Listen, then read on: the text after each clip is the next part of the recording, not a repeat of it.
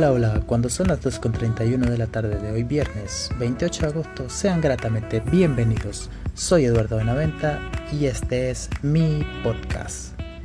En este podcast tocaremos un tema bastante importante para el periodismo, pero hoy nos vamos hacia el área deportiva y nos preguntamos, ¿es la fuente realmente importante? ¿De dónde nace una fuente? ¿Y quién es una fuente realmente confiable? Y si quieres saber más sobre esto, quédate, llegaste al podcast indicado. Según datos aportados por Google, una fuente es cualquier entidad, persona, hecho o documento que provee de información al periodista para que éste tenga elementos suficientes para elaborar una noticia o cualquier otro género informativo. Ahora bien que ya conocemos qué es una fuente, conozcamos de dónde procede la fuente noticiosa.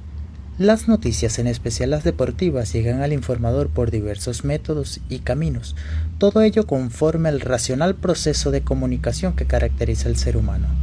Si citamos al profesor español Alcoba, nos indica que para servir a la demanda de información deportiva, los periodistas utilizan todos los canales a su disposición con el fin de poder llenar el espacio que cada medio dedica al deporte.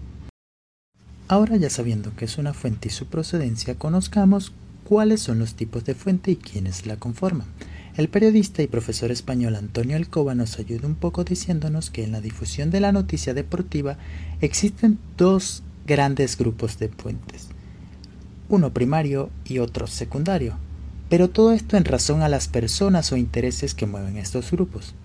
En este grupo primario se encuentran los deportistas, clubes, federaciones y organismos públicos y privados, mientras en el grupo secundario se refieren al tratamiento comercial y publicitario del deporte, es decir, a la realización del espectáculo deportivo.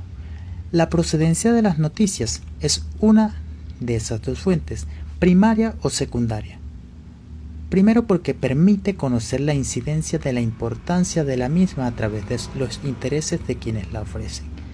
Tal es así que las, divulgadas por los deportistas serán casi siempre de índole personal, las de clubes generalmente en defensa de los intereses de los directivos, mientras que las de las federaciones para señalar las excelencias de su organización.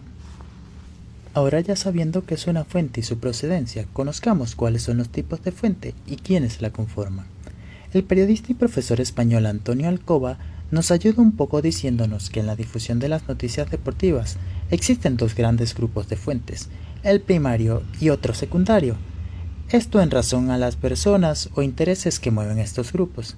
En este grupo primario se encuentran los deportistas, clubes, federaciones y organismos tanto públicos como privados, mientras que en el grupo secundario se refiere al tratamiento comercial y publicitario del deporte, es decir, a la realización del espectáculo deportivo.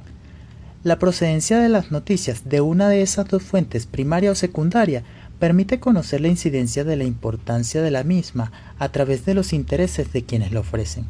Tal es así que las divulgadas por los deportistas serán casi siempre de índole personal, las de los clubes generalmente en defensa de los intereses de los directivos, mientras que las de las federaciones serán para señalar la excelencia de su organización. Pero ¿son estas las únicas fuentes para la obtención de información?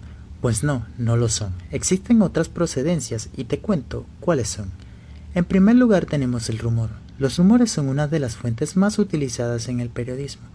Para ello, Antonio Alcoba señala que en la actividad deportiva la susceptibilidad es enorme cuando circulan rumores sobre determinados hechos. Otra opción de origen son las conferencias de prensa, y la razón es simple, debido a que las conferencias de prensa son organizadas por la misma fuente, por la que ésta es la primera interesada en difundir una determinada información. De igual manera se presenta como tercera opción la observación directa. Nadie puede hablar bien sobre una cosa que no conoce ni tampoco se puede escribir bien sobre algo que no se ha visto, y en especial en el deporte. La noticia que nace de la presencia directa del periodista deportivo en, el lugar es y debe ser la más objetiva, veraz y menos cargada de subjetividad para ser difundida. Mientras que por último tenemos a los aficionados. Para ello los periodistas Luengo y Ose sostienen que por lo general el aficionado se encuentra entre dos puntos, es decir, tiene un equipo preferido, por lo cual mantiene una cierta distancia y objetividad hacia su propio cuadro, permitiéndole un cierto grado de crítica al respecto.